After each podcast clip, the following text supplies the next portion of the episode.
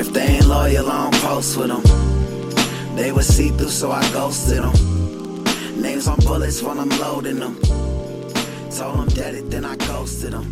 I had to come up missing. Welcome everyone to the True Exact Show. I'm here with Brian and XSIQ joining us, and our guest today is the one, the only Portland rapper, Immaculate. How you doing, buddy? Thanks for joining us. I appreciate you having me for sure. No problem, man. I really appreciate you coming on. I know you're busy. I know you just released an album and you got other stuff going on. You just did a fire in the booth with Charlie Sloth, which was awesome, by the way. Congratulations on that. Thank you. Thank Um, what I want to do here, though, go on, Before, before we even go into it, I just want to tell you one thing first. The album you just put out is phenomenal. And I'm not just saying that because you're on. I'm being 100% honest. Motion Blur and uh, Gardetto, Gardetto's and Velour Sweats are Grammy worthy songs. Wow. you. That's, that's quite a I, thing. I appreciate that for real. Like, I haven't released a project in like a solo project at least. You know, I've still been busy with a bunch of collabs, but I ain't released a solo since 2016.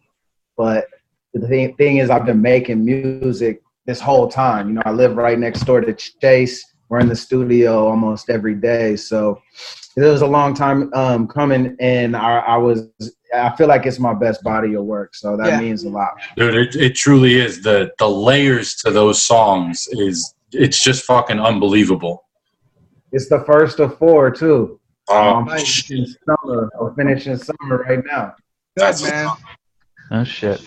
What, what, I- what I want to do is what I like to do with like a lot of the battlers we grew up watching because it's like honestly we did in 06 like your WRCs like I was at community college just literally going to the computer lab to watch these things on jump off and stuff and uh, I, I mean I went to search back all your scribble jam stuff and things like that I know we talked five years ago on a show prior but uh, we only talked about the battle scene when you were like battling Pat Stay for the chain and stuff. So I want to get into like how you started, how you got into hip hop and stuff. Yeah, yeah.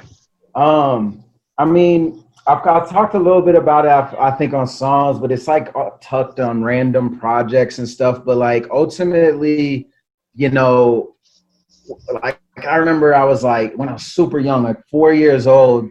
My uh, my grandma, um, my grandma Ladonna, uh, rest in peace. She she actually had got one of those like tape uh holders, like it was like this like ugly denim like thing that you unzipped and stored a bunch of tapes where you could take them.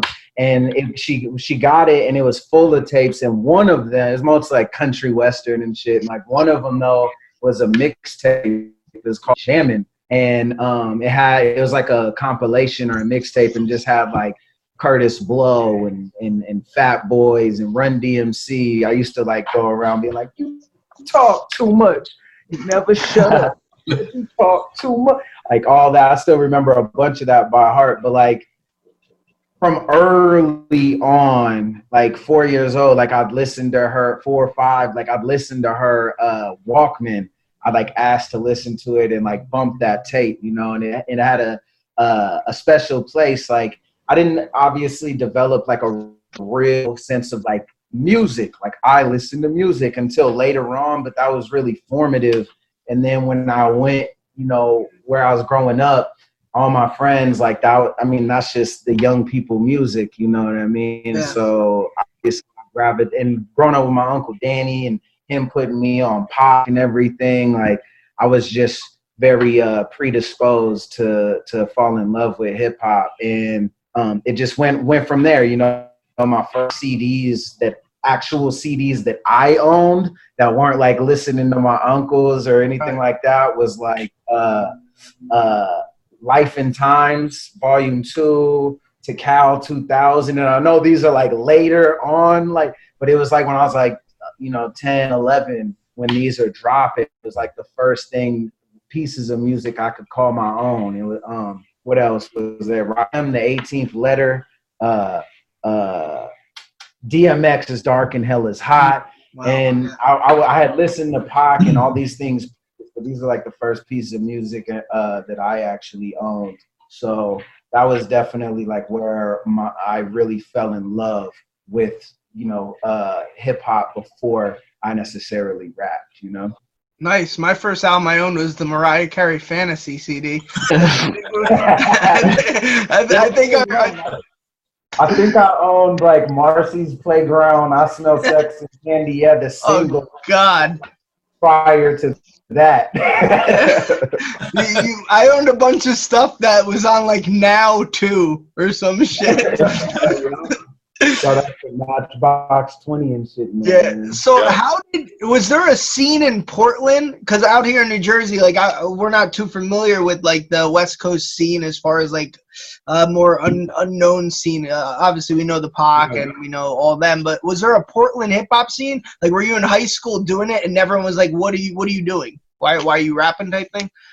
Uh, yeah. I mean, I you know I started rapping when I was 11, and that was sort of like uh, all my homies rapped. And my homie Deshante is really the one that really pushed pushed me to rap. But he was like the rapper, and then I would just like you know in in the circles like fools would always clown each other, and I sort of always had that you know that that eventually would help me in battle rap that quick wit back. And this fool was like, yo, like, and I always wanted to be a writer. Like I was writing stories, poems, all this shit. I was like, my, my, my only class I loved was English. You know, I loved reading and writing. So he he was like pushing me like, bro, you should write, you should write a rap, blah blah blah.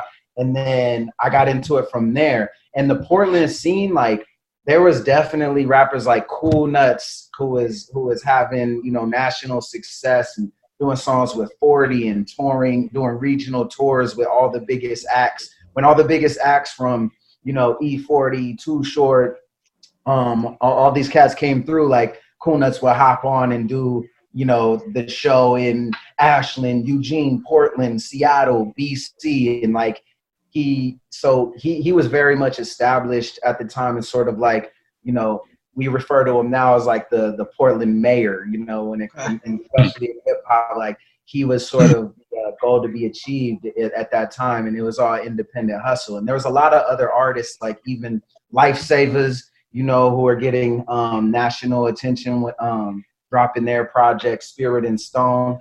And so there was definitely a scene. And I remember like when I really started to tap in and want to do shows and everything, like there was always stuff to get involved in, like the mic open mic nights and talent shows I did a ton of when I was too young to even be in bars where they'd like escort wow. me on the stage, you know what I mean? And then I'd have to leave immediately after. So and and there was also huge events that I'd later take part in, which was like the the DJ Zigzag would throw these big events it'd be like 2,000 people sold out, and it was like all four element.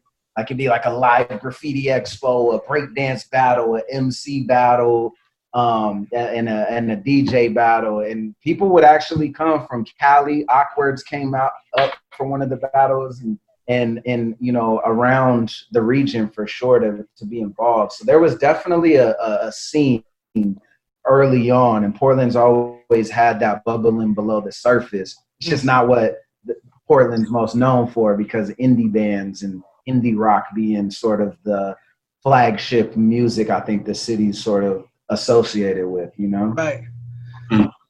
So how did how did the battling aspect take place? Because I know you won Scribble Jam, you beat Mac Lethal in like 04 and you're what 16, 17. Like how how did that take place? And did you go into that Scribble Jam even expecting to make it that far? Excuse me, or were you just like feeling like a rhythm at that point, like you couldn't be like fucked with? Yeah, I was doing tons of battles. Like uh, I I started battle in 2001 um, in Portland at one of those DJ Zigzag events that I uh, told you about, all four elements and stuff. And then, you know, from there, um, I started traveling. Um, Philip Drummond actually would flew me out to Cali for a couple events where I met, you know, Franco, Bo Rat, and Pass, and Intuition, and Three No Can Do, and all these cats. Um, and and did a couple of those battles. And me and Bo Rat won a two on two back in San Diego in like 02 or 03 or some shit. And uh, I, I was so I was doing that and sort of gaining a lot of momentum leading up to Scribble. So then it's when I sent uh, I sent the uh, some tapes in, you know, to to be to Kevin Beacham to try to get on Scribble Jam. And at the time, I had dropped out of high school, and I, this is like my mini little Cinderella story. Like I dropped out of high school, like I was going through some weird shit with like a, a long term relationship and all this shit, and I just wasn't. I felt like school was pointless at this point. Like I, I was, I was very like, I get all this shit. I ace all the tests. Like I just did not do any homework for the last hmm. like year or two of high school. I was, I was failing. I was like, man, I'm done with this. I'm just gonna battle rap. I'm gonna travel to Cali and I'm gonna go, go the Scribble Jam. So then I started. I got a job like working in an aluminum extrude plant, like just cutting metal and, and, and extruding aluminum and stacking shit and all working on the saw or whatever.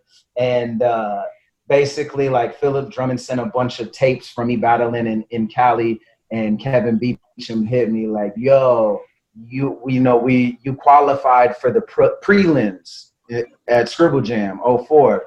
And so I was like, at this time, like year years leading up to this, bro, like I'd get together with all my homies and like watch, like we'd go down to 360 vinyl and get the like latest VHS or DVD of Scribble Jam and just watch that shit like it was a, a viewing party, you know, like that was like the Super Bowl. So when I got that email or whatever, I, I was through the roof. I had been approved for, to get the time off at my job. I'd only been working there a few months, and then I um, got tickets or whatever to fly out there. And then my home, like a last minute, um, my job was like, "Yo," my supervisor was like, "Yo, you can't go. Too many people with seniority are are you know requesting the time off next week. Blah blah blah." So I was like, "All right, well, I'm going." like he's like, "You want the job when you get back?" And I was like, "Yo, I'll pick up my check when I get back." like that's I was working like 10 hours, six days a week. I was doing 60 hours a week, like 10 hour shifts, graveyard. Like I was happy to leave that shit. So I uh, I ended up flying there and it was it was a crazy, you know, I did I started in the prelims. The prelims were the same day as the event. And, you know, obviously we know I ended up winning, but I didn't expect that at all. Like I feel like I say this at some point in like in between rounds on there, but like my whole goal was just to make the DVD because hmm. that's how big that shit was to me. Like I'm like, yo, if I can just be immortalized like on the game tapes is even just being part, like I just want to get out of the prelims and make the main stage and hopefully make the DVD. So an interesting note on that uh, on that topic is like sec. I was watching the way they were bracketing. Like, if you would pay attention, it was like you know if if you'd see these people battle other opponents back to back and they both were obvious winners, you could be like, I think they're going to be battling each other next. They're doing it in a bracket, even though you couldn't see it. I was able to read that. Oh, and wow. me and Swan at the end of the first round, me and Swan were the last two battles, and we both had obviously won. So like me and my boy, like I, he was in the crowd, and I was like on the side of the stage. We looked at each other. He yelled at me like, "You're gonna battle Swan next." I was like, "I know." And then instantly, I was like, oh, "This will make the DVD." Swan was a big name. He yep. was, you know, he had damn near won the last year, and he was like a favorite going in. So I was like, "Yo." I'm gonna make the DVD. Like that's all I cared about. You know? Shit is wild, man. And, and then that, so, that, was the Macy Gray line, right? Much, what? That was, the Macy Gray line you hit him with, or some shit. Yeah, yeah. That was pre-med as fuck, but yeah, like uh, what's funny is like my boy who was there flew like a year before or something flew with me to uh to a battle in Santa Barbara um, where I ended up losing to Bo Rat in the semifinals, I believe, at uh, UC Santa Barbara or whatever. But anyways, he was with me and we were get like I remember we were flying back and we're at the small ass Santa Barbara airport waiting for our flight and we started talking about battle rap and shit and uh, we got into a debate about Swan. I was like, he's cool, but he ain't rapping, rapping like it's just these formulaic jokes, da da da. And he was like, bruh, I think you're you're super dope. You're one of my favorite. Swan would smoke you. And I was like, what? No way. And I remember that's all I could think about, right? I went to use the bathroom and literally, like right after that conversation, like a year before, I would, I was like, I would say something about like switch up your cadence, like call him like Macy Gray or that. And I remember like thinking of that, like not fully forming it out, but like thinking of like, well, what it, because he said he'd beat me, like, what would I say to him?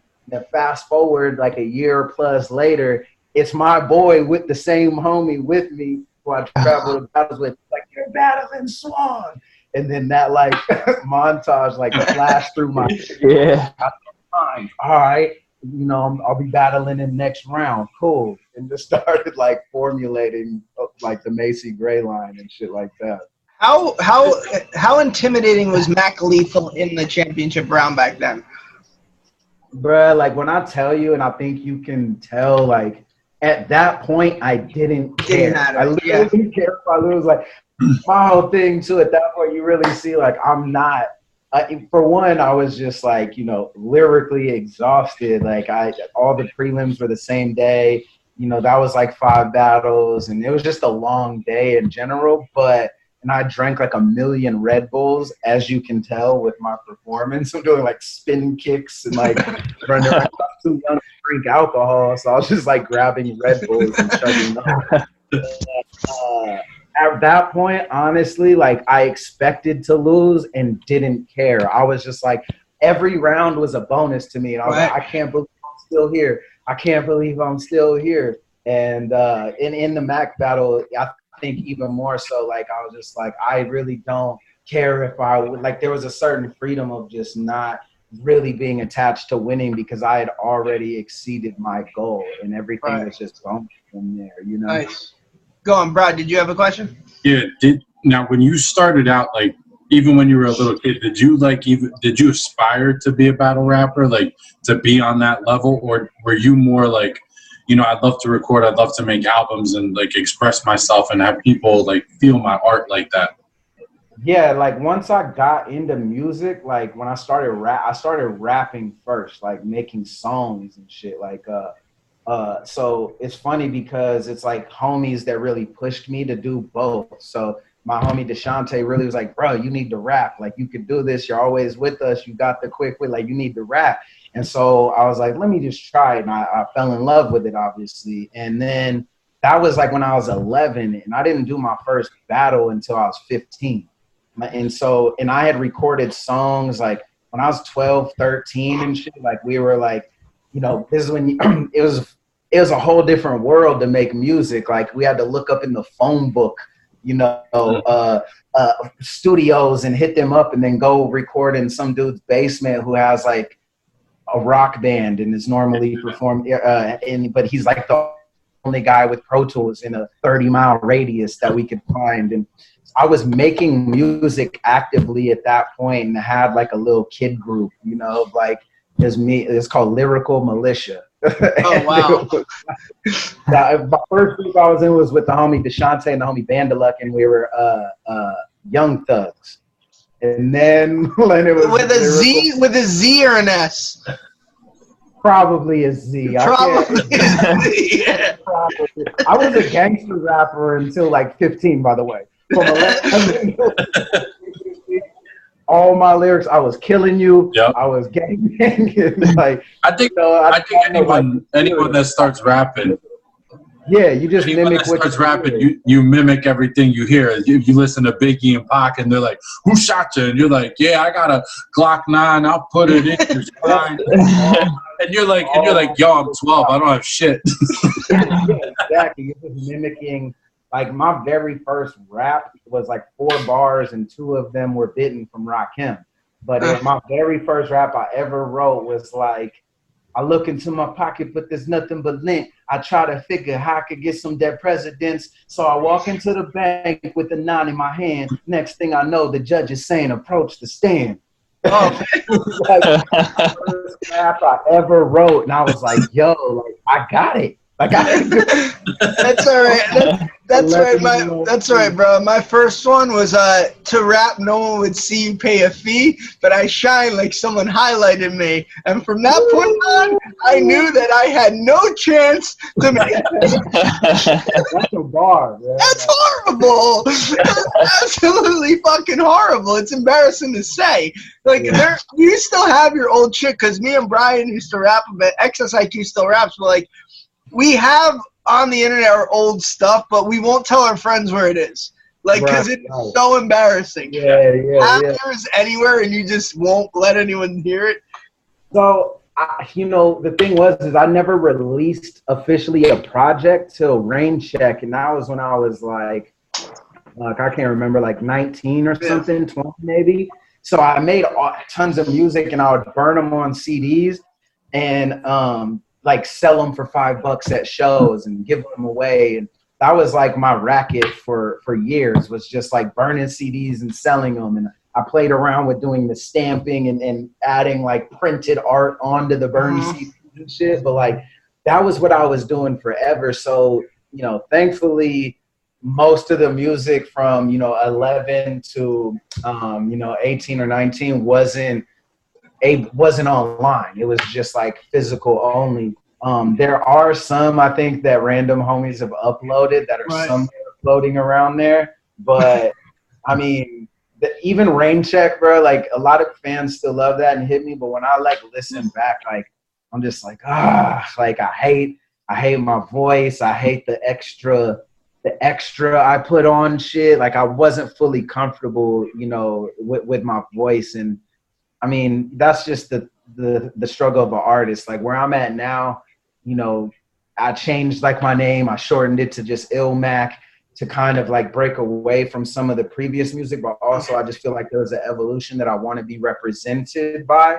And where I'm at now, like I ultimately want to take all my old music down and not not to just because I'm ashamed of it or something, but what I want to do is create this community model with like my fan base so I take all the old music down and make it something special that like if you support me over here Patreon, you can listen to everything, you know. Mm-hmm. But then it, as far as like what's available just to anybody out there, I, if somebody you know is like, yo, I seen this video, Fire in the Booth, first I've ever heard of Illmac, and then goes and searches, and the first thing they hear is like some song that I put out in 03 on Rain Check mixtape. Right. Like that's not a yeah, yeah the artist right. Instantly be like, oh, that's not my thing. You know, and especially now with being so quick of a society, like honestly, if somebody at my age, at our age, if someone says you got to listen to this artist, you better show me one good song because if I don't like the first song, I'm never going back to that artist. Exactly. Yeah. So that's I want to, uh, and I haven't done it fully. I kind of did some of that with shortening my name, but I do want to sort of scrub the internet of the older stuff, but still make it available to the core, yeah. to huh, yeah. But I've, I've relationship, you know. I feel like this album that you just put out, Spring, is such a perfect. Um, I don't. I hate to, for lack of a better term, like a reinvention in a way.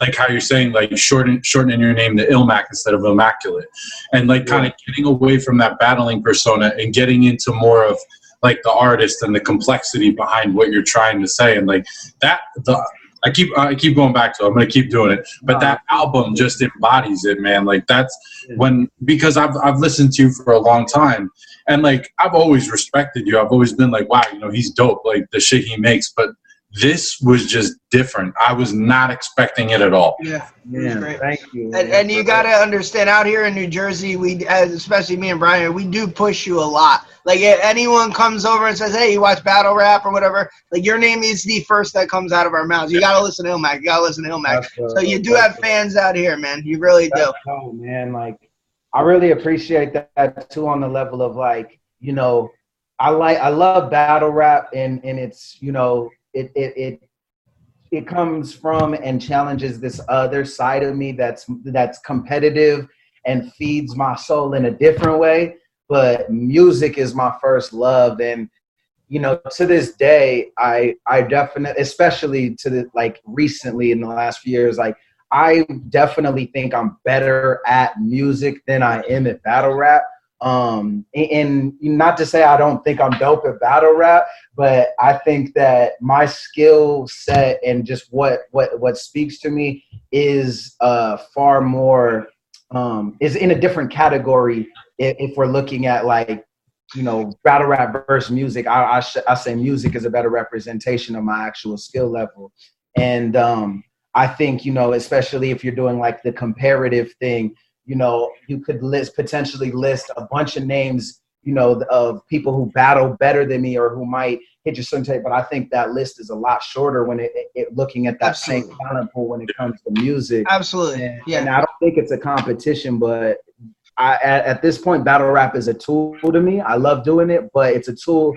just to stay stay in that world and it's something I'm always going to be in love with but the whole point of me starting battle rap you know at 15 was like oh, I get my name bubbling over here and push people to the music. It was always about the music to me. So I would, yeah, I would say, I would say it served its purpose essentially. Yeah, yeah.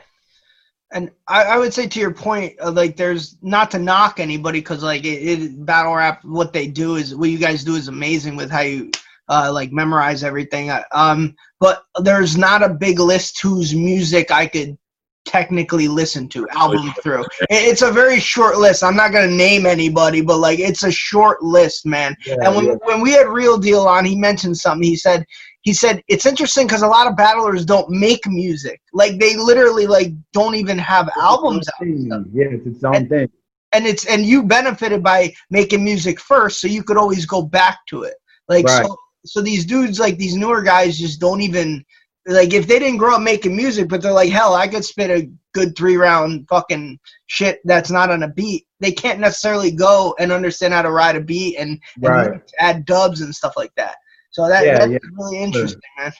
Uh, yeah, I mean, I even I feel more comfortable battling. Like, you know, even when I watch some battles, like whether it be newer ones or older ones, it's like, damn, like you know, on beat, I would have spit that completely different. Yeah. Like even finding the certain the battle tempo and pacing and everything, like you know, not not to knock myself or whatever, but I, am like, I if this was on beat, I would have wrote this better. But because of the unique structure of battle rap, I'm like, oh, I could have tightened that up, or I wish I would have delivered this, you know, faster, or not yelled that line. It was meant to be rap better. Um, and so I just feel more comfortable in, in, on beat and in the music world, even if it is spitting some punchline shit like fire in the booth or raising the bars. Like you're still getting from those things what you get in battle rap, which is the like cleverness and the punchlines mm-hmm. and, and, those things, you know. Right. And I, I, just think I'm better suited for that structure. But it isn't mutually exclusive. I'm, I'm gonna still battle, mm-hmm. you know. This year, I funny enough, like working on cartoons and all these other shits like and, and trying to put these projects out i was like i ain't gonna battle this year you know people will want the value will go up and i'm like oh oh the year has been like no one's battling mm. so my stock isn't going up because no one's battling. So. Now you're stuck. Now you're stuck here doing shitty podcasts with me and Brian. like no one's even noticed that I made a decision to not battle this year. I want to give everyone a chance to chime in. Excess, do you have uh, any questions from? Not not necessarily a question, but it's just I just want to say like hearing you say like just hearing you talk the way that you're speaking about your past and everything like it's really clear that you have like a genuine deep deep passion for music and for rapping and it's just it's really inspiring and really cool to hear and see so far oh man thank you i appreciate yeah. it yeah I, I I can't imagine not doing music. You know, the people do the would you rather's, and it's like, would you rather be deaf or blind? I'm like, oh boy, I'll blind every day. Well, I'm like, I've been half blind almost my entire life. so I'm not missing much, but music, that's I, I couldn't do without that, you know not yeah. to jump ahead, but we do do that at the end of these shows, and we do keep a score, and you'll have to pick the winner. But we'll get to that. Okay. but, it's, uh, but, it's, not like your boring run of the mill. Would you rather shit? There's wordplay. It's it's very it's clever. Yeah, oh, we like to think it is. Yeah, so um, we'll, we'll skip ahead a bit. Yeah, go on, bro. Yeah.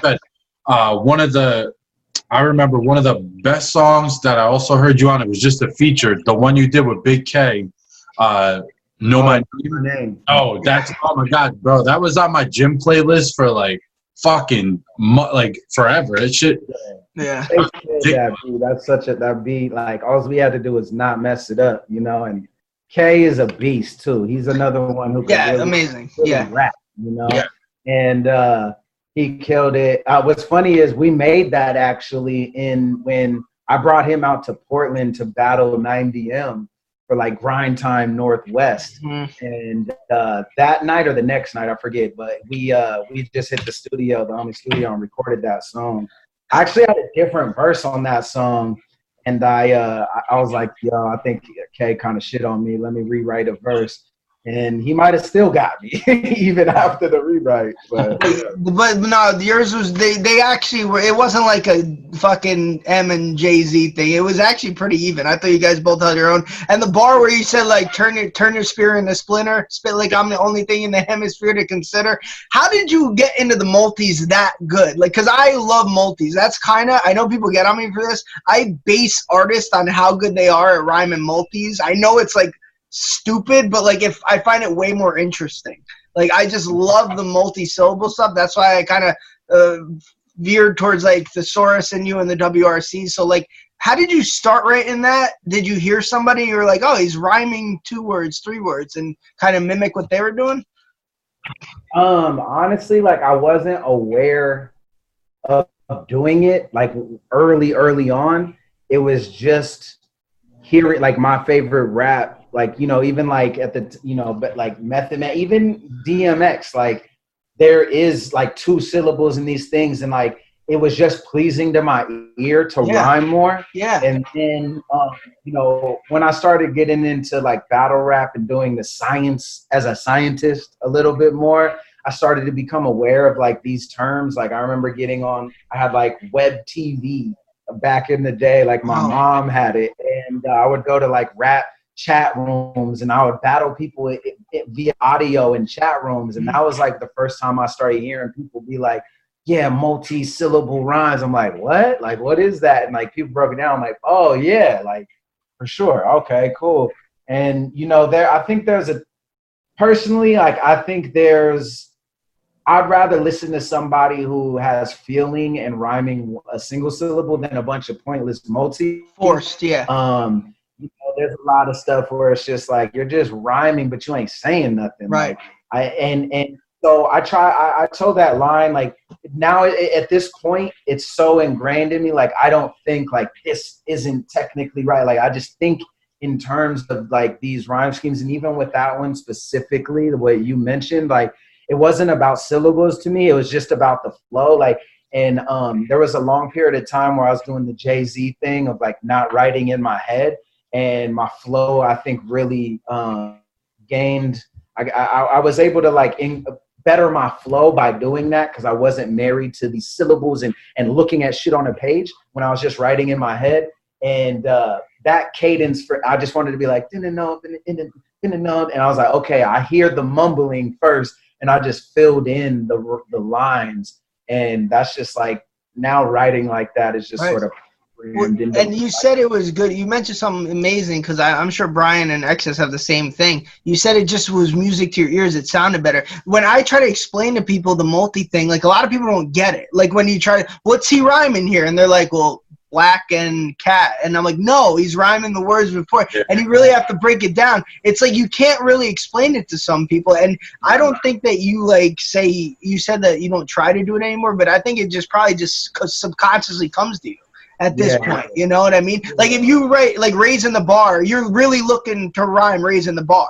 And it's just gonna come to you. Not that like a bar would be different if you didn't, but you'll go at like play in the car, raising the bar or something instead of like, oh, Yeah. I'll go to the car because it's just doesn't, doesn't sound yeah, right. it doesn't, it doesn't the same. And it's fun. Like it's like, you know, when I think about it, like take time to really think about it, like it's fun. Like that's the it's that's part of the game. You know, it's like is it, it makes it more of a like if I'm just sitting down and you know instantly think of you know like raising the bar and then okay you know car tar far but all those come but then it's like okay but adding this extra layer uh, of syllables become and then in turn not only focusing on the rhyming but putting it in context actually saying something making it clever and still doing that it makes it more almost like of a challenging competitive and it's it, it is fun you know and Yeah. when you hear when I do hear shit that's like, damn, he rhymed that and that, like that's perfect. Like there's still I still have that element in me where it's like,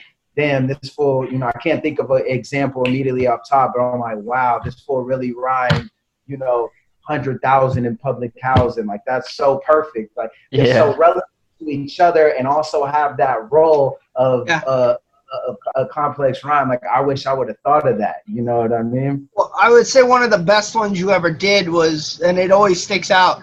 07 versus Dumbfounded when you said, uh, watch this gay guy get torn on any stage I perform. You can't rap, but you can make chicken taste like an orange. So, like, that, those shit, to, bro, to rhyme and keep that relevant with all three bars is ridiculous. Like, so that's one of the things I was like, all right, this motherfucker can't be like, that's amazing.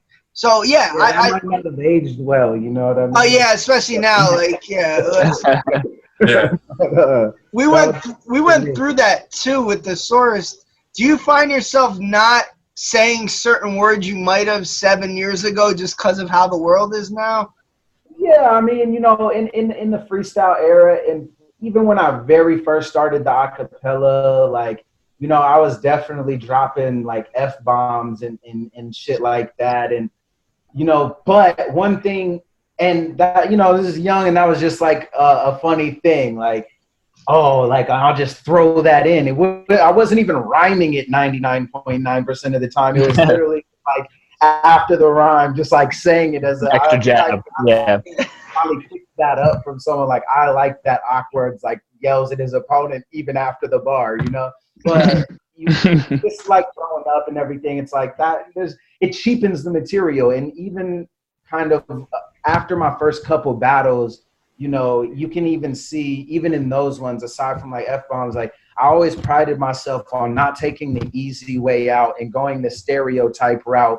You know, uh, obviously in the dub RC era, in the freestyle era, like you don't know anything about your opponent, right? So Mhm. everything that you do is first impression, what you see, what they're wearing, and then Mhm. being able to pull from you know tropes and and stereotypes and make them rhyme on the spot. Like that's what the freestyle era was. But then when you get to get to sit down and write and and think and then memorize and have the ability to approach from new angles and find ways to say shit that people never have said before against this person, that's what I get off on and that's what I what I love about the the evolution of battle rap is being able to take it a step further and it's something I've you know try to pride myself on is not taking the easy way out and going with stereotypes and having a deeper layer to my shit. Even as recently as A Ward, you know, I, I didn't want to attack Christianity and attack his religion.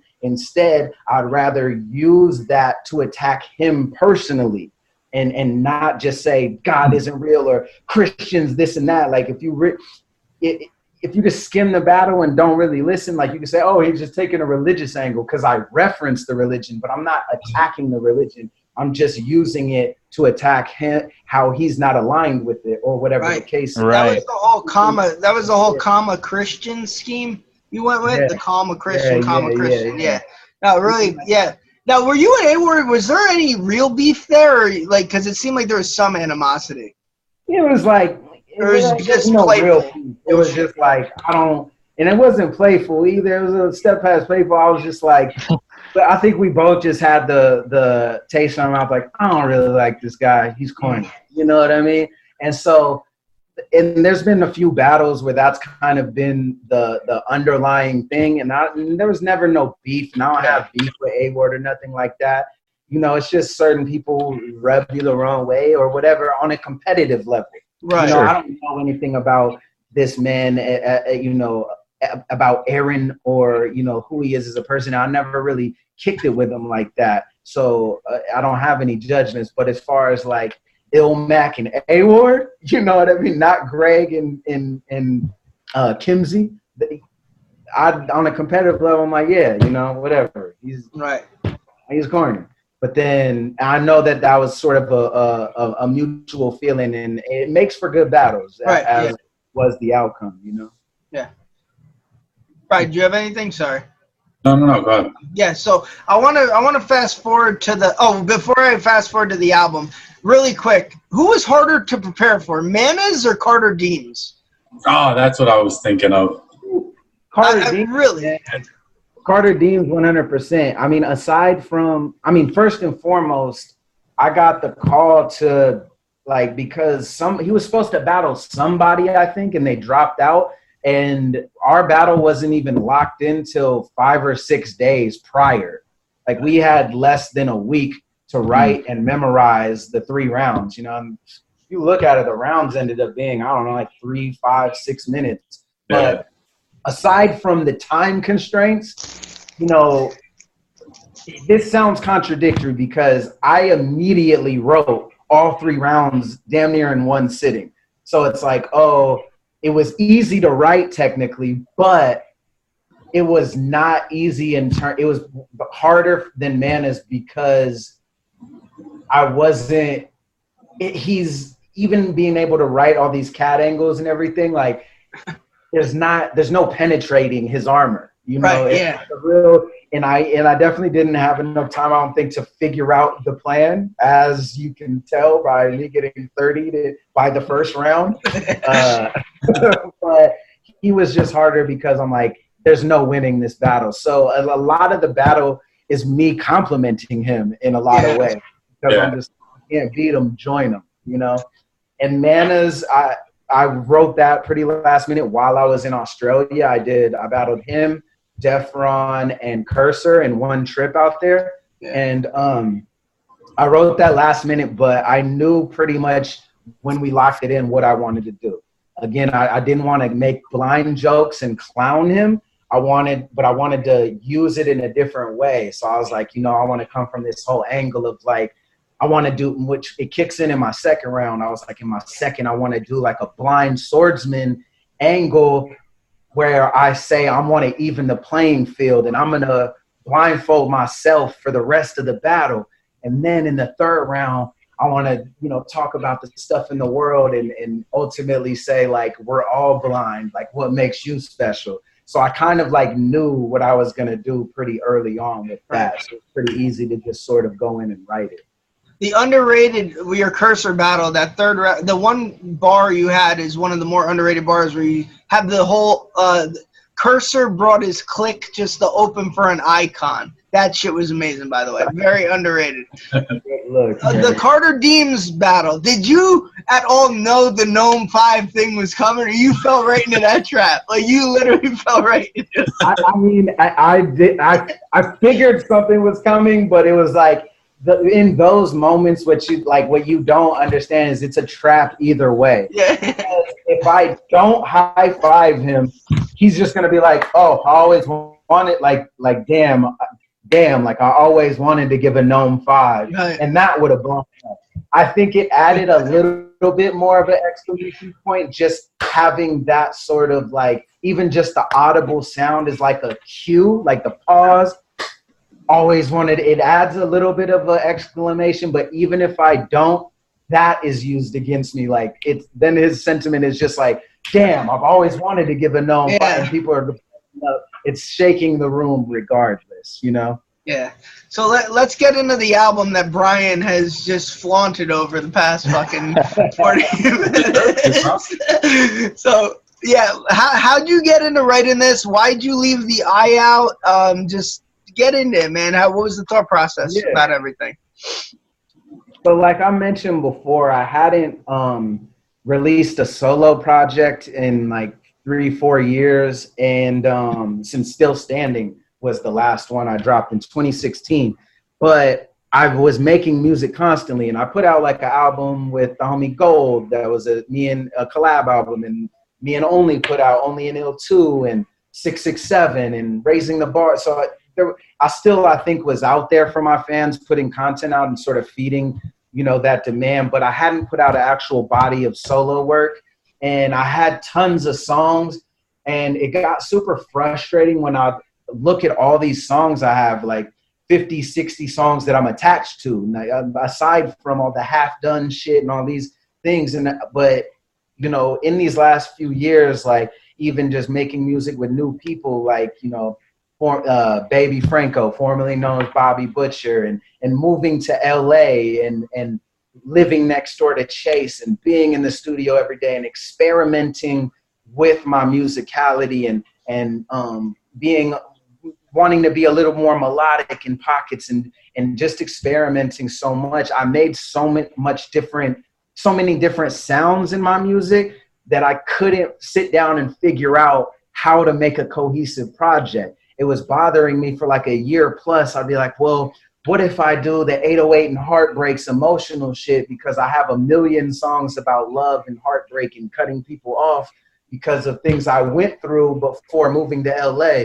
But then I was like, no, like how about I take, you know, the the 808 stuff that I have and fuse that and do this and every time I would just sit down and put songs together, it just sounded like different worlds colliding and it wasn't cohesive enough, even though it's produced by Chase. I was like, I, I it's just not sitting right with me. So I was trying to think of a way to be able to sort of give a theme to different sounds that are that I've learned in my evolution of making music. And so I sat down and I finally thought, well, like, well, what about you know colors? What if I do something that's revolved around colors and and and because when I hear beats and do these things, like I I kind of feel a vibe and I see colors. And I'm like I seen that that had been done, and I know that people have done season related things, but I'm like okay, I'm gonna do seasons because a lot of the songs that I have like have this sort of like spring vibe.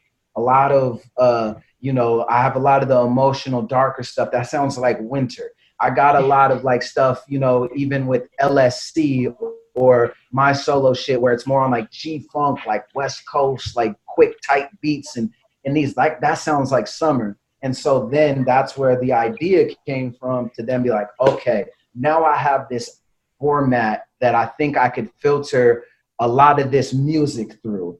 And so then when I sat down, winter, I was gonna drop winter first. I just sort of missed the boat. I I hadn't I didn't complete it in time. I'm like, all right, let me redirect, let me focus on spring and I made a lot of those songs. Like Locksaw, I made like the album was mixed. You know, we were sending it to master the next morning. Chase made that beat, and I'm like, yo, I got to do a song to this. We did it, and I was like, I'm actually gonna. It, the album was gonna end with Gardettos and Velour Sweats.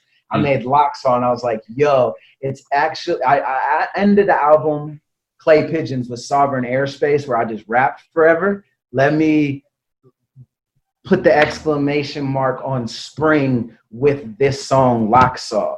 And so I added to it, which side note I also think is one of the most me in songs, like as far as my personality is in Locksaw. But spring, I, I finished it in the end um, and really brought it all together. If you listen, there's a couple two part songs because I didn't want to have 14, 15 songs and I and, and some of them weren't done. So I was like, let's sort of take pieces and to me, the sound I was going for, what spring felt like to me was like soul sample, bright, like flowers, yeah. and and even in moments of like what could be construed as self-reflection, like on "Be Better" or even "Falling Out," mm. the tone of the beats and the music and, and everything still has this certain optimism and brightness about it, and that to me is spring because after winter and all the darkness, it's like a, a, a, rebirth. And that's what the project felt like to me after four years of not dropping music.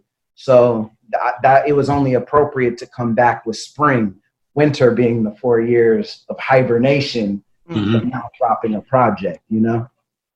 Like that's so in depth to release an album. I would have just released it and threw my name on it. Like, you know what? yeah. to hear to hear that much of an explanation for mm-hmm. it, like the amount of work that and thought yeah. that into something like that, like yeah. really constructing, like it's not just like what you said, Scott. Like, okay, well, I'm just gonna make some songs. They're gonna sound hot. I'll put a, I'll put good beats, and I'll just slap my name on it and put it out there, and hopefully people like it. Like, there's this whole thought process behind it. It's like kind of like putting together a painting. You know, like you find your easel, you find uh, the mantle you want to paint on, and then you find the colors and the brushes you want, and it's this whole project. And it's such a shame. Like I get really upset about this because guys like you that I can sit there and I'll, I'll play the whole thing through. Like I'm not skipping a song. I'll listen to the whole shit. And like I'll really step back and I'm like, wow, you know, I really appreciate what he did. This is like it's really deep a lot. There's so many deep meanings on this album. But then a Cardi B song gets a Grammy. It's like, are you fucking serious? Yeah. And like, I mean, listen, I'm not hating on her. I'm not hating on her. She does her thing. But the thing is, like a, an award like that, we're supposed to be awarding art and like mm-hmm. something that's thought provoking and something that makes you reflect upon yourself. And like listening to your music, that's what it causes for me. So I look at other things and I'm like, yo, what the like? There's such an imbalance in in the world with shit like that, and it's unfair to guys like you, who like you you made this album and it's it's fucking phenomenal. You know, I, I definitely appreciate that. You know, in the sentiment, I, you know, I do think that there's room for everything and and and Cardi like I love Cardi personally like personality everything like yeah yeah yeah but aside from that like you know to me and this isn't like any political thing but like I think what you know when I say things like evolution and music it, I I think it's not only about you know the new tools that I learned uh, about how to use my voice or make songs like one of the big things that I think kind of brought me out of my shell is for a long time, a lot of my old projects don't sit well with me for like a, a reason I never understood before. And now I, I think moments of clarity hit me where I was very like looking at what do battle rap fans who I'm I'm touching like what do they want to hear? I should do more punchlines like damn well now I should do a girl song. Now I should do this and everything had to have its place and mm. it lost the soul of it. And yeah. I, I, what I realize is like I don't want to be uh to to have a message. I want to be the message. And by just being comfortable in my skin and and being who I am and then creating there's always going to be a message, right? And if I'm not, if you make art with with expectations or with um, even considering the reception of that art, it sort of becomes detached. It becomes it becomes tainted. You you you've defeated the purpose of it. And so I, I think kind of looking at, you know what, I don't care anymore. I don't care if a million yeah i want more people to hear it you know it, it, it means something to me but ultimately like the people finding it and this sound is like a cliche of like someone who you know is not a big name or sort of just giving up I, I, i'm not giving up on my like i really the fulfillment comes in making the music and then sharing it and mm-hmm. anything beyond that point is bonus because we're as an artist, I'm not entitled to praise. I'm not entitled to any award, regardless of how amazing the music is. All I'm entitled to is the work. Mm-hmm. So, it, having that mentality, and aside from a thought, but really feeling it, I think freed me in this subconscious way to really actually make this album and make something that felt so personal because I am not attached to ever having a Grammy or anything. And it's not from this like underground inferiority complex. It's more of just like, this means something to me and I truly believe in it now. Whereas even before, I think I didn't fully believe in my music. You know, there was mm-hmm. just something missing or something. But now it's like I really do have a different connection and I don't, I don't honestly, all those things would be great, but I don't like have a, a a, vibe or a negative thought about um, you know what this person gets and then how come I don't? You know what I mean? Oh, I so you you look at your old stuff you were making for people and now you just woke up one day and just said like fuck it, I'll make it for me. And if they like it, they like it. You know what I mean? That type yeah, and, yeah, more more or less. There's definitely music that means something to me that I've made before. Yeah. but the underlying thing through a lot of the material that even if in, in dope shit, there's just something on a subconscious level that hits me of like, this isn't all the way there, you know? I'm with Brian though. I'm with Brian though. Like you're you're the type of artist who, if I'm with my wife driving and I'm I'm playing your shit, she needs to be quiet because I have to hear it. You know what I mean? Like it's like it's like and and it's it's infuriating because it's like, did you hear what he said? And it's like what? It's like well, uh, okay, listen. Like in your in the one song where you talk about a celebrity's dying, and then the second time around, you don't care anymore because you're desensitized to it, right? Is that what you, that what you were going for? I yeah, think the first one like had a sobering effect on me, and then the next one was like watching celebs overdose. I'm like, damn. And like then, that's an amazing thought. Like that, but that's amazing to like because that's how everyone is. You get desensitized. Like that's how we all are, whether it's fucking death or whatever. I mean, shit. I played GTA the other day and just stabbed someone on a fucking bench chair for no reason. like, and my wife was like, "What are you doing?" That's a, they didn't do anything to you. I was like, "Well, he looked at me wrong." So, but but it's true. So that to, for you to like make a six minute song and then what the second minute say that and then the fourth minute come back to it a lot of people wouldn't pick up on that so like yeah. I, I, mean it really is thought provoking and it, it is annoying i mean you as an artist probably don't find it as annoying as the fans i'm sure you've come across that like fans fight for the artist more than the artist fights for himself i feel you know what right. i mean yeah, yeah, for sure, for sure. I mean, especially you look at fan bases like the Barbz, like you don't want no beef with them. No. like you don't want beef with Nicki Minaj's fan base. I love Nicki for the record. You know, I'm sure she will not see this. Don't worry about it. them already. They might not even have made it to this point. Yeah. Uh, um, no, for sure. It's something. Even in the comments on stuff, like I'll see comments like on my music or stuff I put out that's like, "Yo, like this is amazing, like way better than mumble rap, or like how come these artists don't have that? And like I'll respond and just be like, man, like I love that artist. It's uh, it's not mutually exclusive. I think there's a place for everything, and, and yeah. This person's success doesn't detract from my yeah. success. You know what I mean? Ultimately, and I listen to a lot of mainstream and and um, a lot of music that I think my fans might not listen to. You know, and also I don't think they might not a fan that's in that vein might not realize that a lot of my music takes certain things from from these artists that they're called mumble rappers or whatever. Like, yo, there's a lot of more melodic things on here. Yeah, yeah. Hearing, you know, artists like uh, you know Lil Wayne or uh, uh, TJ or or uh, A Boogie with a hood. Like, I, I'm listening to these artists and I and I'm inspired by these different things and and take little things and not not to steal or bite, but to to learn like, oh, I could do that, but filter it through who I am and and and make something completely new. You know? Yeah. Yeah. I, I totally agree with that. Like everything does have its place.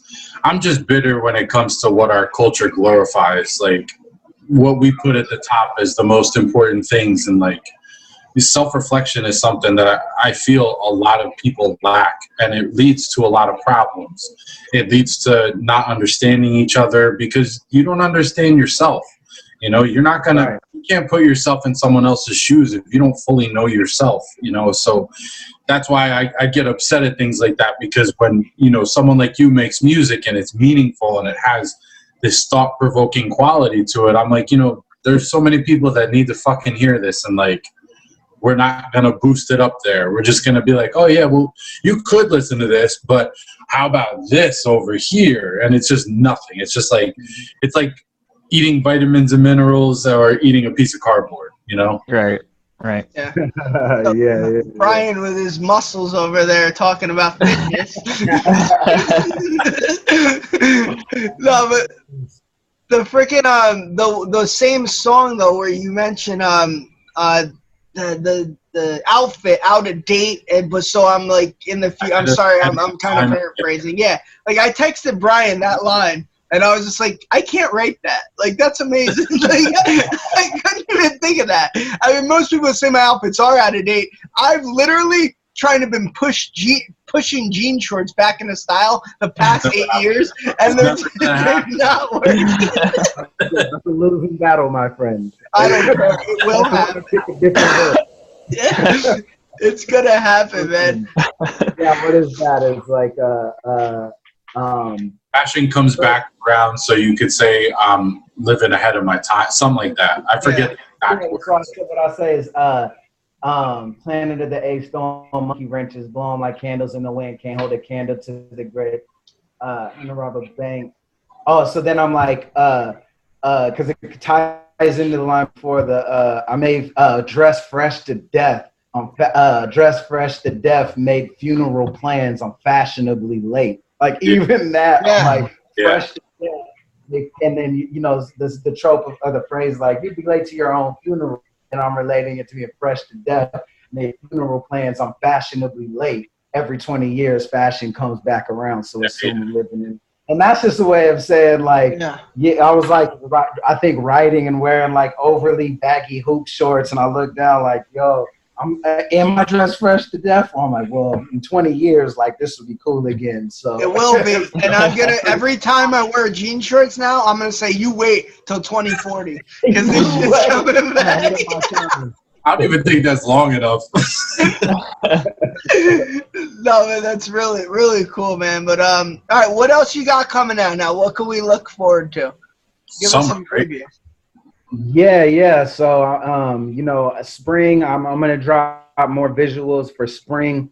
You know, with with everything you know in the world with the virus and and all the uh, you know man in the streets and the brutality going on and and you know I, I planned on promoting spring a little differently, but I just there wasn't a I didn't want to at the time and but then I I was considering pushing it back, but obviously it's time sensitive with it being called a se- you know spring and it's releasing in June. Mm. Technically, spring came out in spring.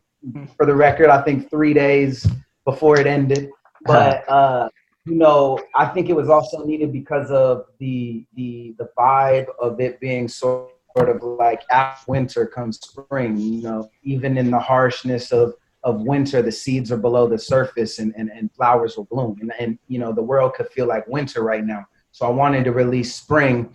And I don't have, I'm not sitting here like, yo, I need to do this big thing. Like spring to me just needed to come out to set a, a foundation for where my music is going. And I think sort of reset the clock and reset the stage for who I am as an artist.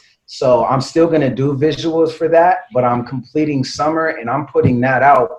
I'm putting these projects out in their respective seasons this year. So I'm gonna drop four projects. Summer will be probably end of August. I might keep the theme of doing them at the end of the uh, seasons. Right. One, Yeah. because of the timeline I'm on now. But two, I think it's kind of a dope thing to sort of be in reflection of the season. Of, Right. Uh, Yeah. you know, and then and then um yeah, and then fall and winter, and it's all coming out. I mean, winter might be something like January, but I got these four projects that, and I got songs for every one of them at this Good. point.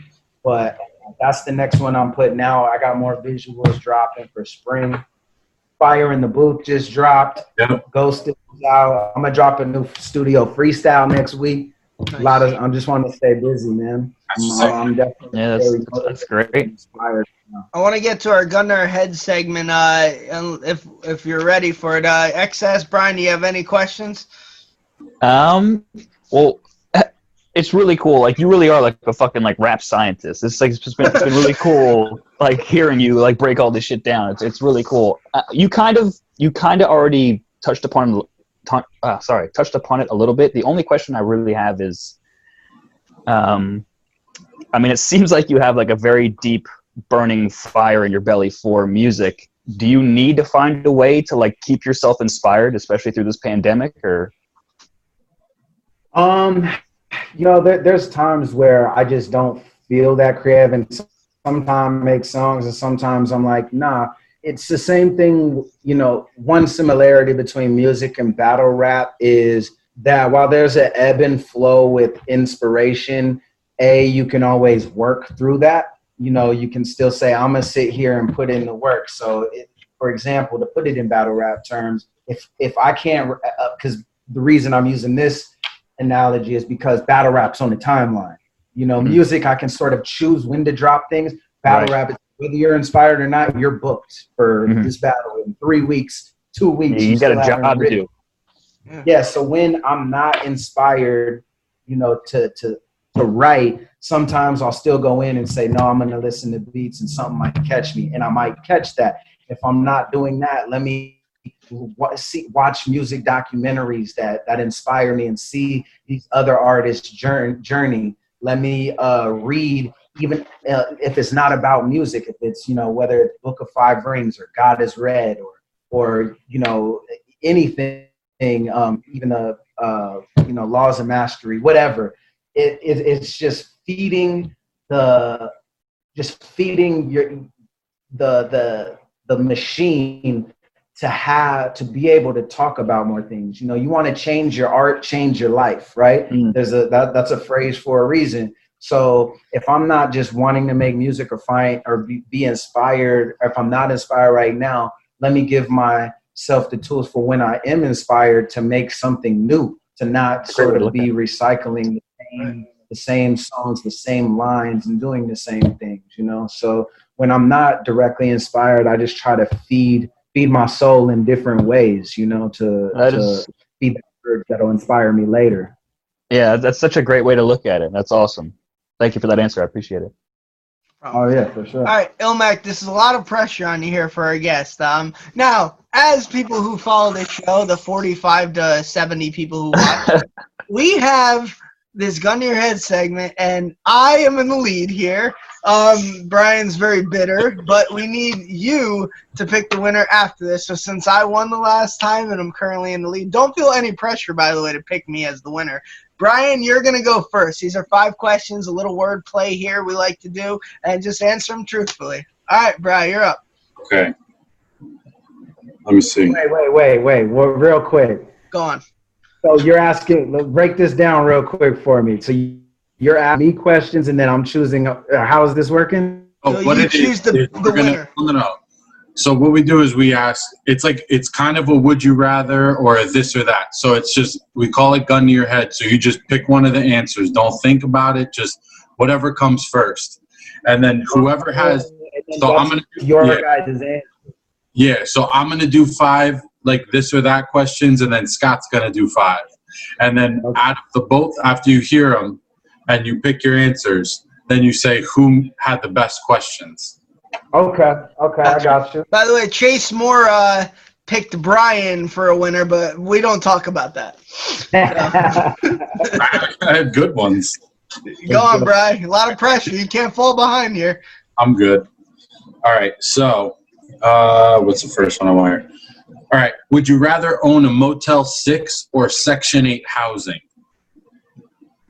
Oh, man. Section 8 housing. Rent's free. uh, what's the next one? Community right. project and giving what's, back. What's better, a free iPhone or a free YouPorn membership? I'm gonna go with iPhone because you porn is free, period, across different websites. I don't know. Some people would argue have a membership is pretty good. don't, don't, try to taint him, Brian. He didn't like your question. Go on. All right. Um, this is a good one. Would you rather get caught watching midget porn or shoot a porn with a midget? Hmm. I feel like this is a. Uh, this is a loaded question. I feel like I feel attacked right now. yeah, haven't you seen the attacks on it? Take that question, did you? No, it wasn't. Uh, it really wasn't purposely done. It's. I thought of these like literally. I'm gonna go. I'm gonna go. What was the second option? Is getting caught watching or get caught watching midget porn or shoot a porn with a midget. Okay, first of all, I think midget isn't the term to use. I yeah. think that's term. So let's just get that straight. Uh, aside from that, I would go the second option, getting caught having sex, because I have a flawless streak of not being caught. jerking off, and I will. Oh, not me, man. You can go through my fucking bloodline. They've all seen me. I got a flawless record. Don't want to change it. All right, next, next one. Is it better to drive on a highway or a low road? Ooh. I mean, you know, the wordplay in me, I gotta go with highway. You know, you gotta take the high road, not the low Okay. road. So that. And last one. Would you rather fight Batman and Robin or get caught robbing a man with a bat? Saved by that one, I'm, Brian. going, I'm definitely going with get caught robbing a man and with the bat. Like that would just, no, uh, I think that would I would get on the shade room or something with that. That would help the Yep. career. I, I can say after hearing Brian's five, I'm very comfortable. I'm getting a three-peat here. That's a bullshit three-peat. Robin. Yeah. All right. Would you rather listen to MC Hammer or have an MC hit you with a hammer? Boo. I gotta go with MC Hammer. I had an MC Hammer notebook, like where he was Yeah. on the cover, like uh, kindergarten or first grade or something. So Your shit was your shit was way cooler than mine. Your first CD was that. Mine was Mariah, Mariah Carey. You had an MCV like notebook. I had an MC Hammer doll. I don't know why. Like They made an MC Hammer doll? yeah. All right. Would you rather have Sweet Tooth from Twisted Metal as your ice cream man, or lose your sweet tooth forever? uh, that's a tough one. I would go with I'll take Sweet Tooth as my ice cream man. I think that would be very nostalgic. Hell yeah. You'd probably be dead, but all right. right? all right. Would you rather eat at Waffle House for a year or live in a house made of waffles for a year? Eat at Waffle House for a year because if I have a house made out of waffles, I'm homeless by the end of the week. All right. Before, before every one of your battle rounds, you have to say Christ on a cracker or shiver me timbers. Yo, Definitely go on the cracker just to uh, a subliminal at the uh, the horseman. You know. All right, all right. Last one. Would you rather go to clown college or make a collage of clowns? I mean, I'm I'm down for clown college for sure. Have you seen Baskets? yeah, it's true. And Homer Simpson went to clown college. He ended up being Krusty. Oh, God damn it. All right. Alumni. All right, Illmac, you got to pick a winner between me and Brian here. just, just give it to him. Yeah, I gotta go. I gotta go with you for two reasons. One, uh, MC, you know, really that really solidified it, but brought like you lost points with drop slur, the M word. You know Yeah, what I mean? Yep. You know, you lost me. you, you know Illmac's making money now because he's covering his ass with all the slurs and stuff. He's like, hey guys, guys, this isn't me, all right? And I love Cardi B and I love Nicki Minaj. yeah, don't come for me. hey man, thanks for coming. I really appreciate really it, bro. appreciate Catch the spring album and all that stuff. Uh, go buy it if you haven't. It's a great album, man. For real. Hey, Yeah. Illmac, Thank you for having me. You know what I mean? I tend to get on rants because I just put so much thought into things, and great so though, it- yeah. it, all comes out. But like, I appreciate you uh, letting me talk about myself for this long. It was great. This was a great bro.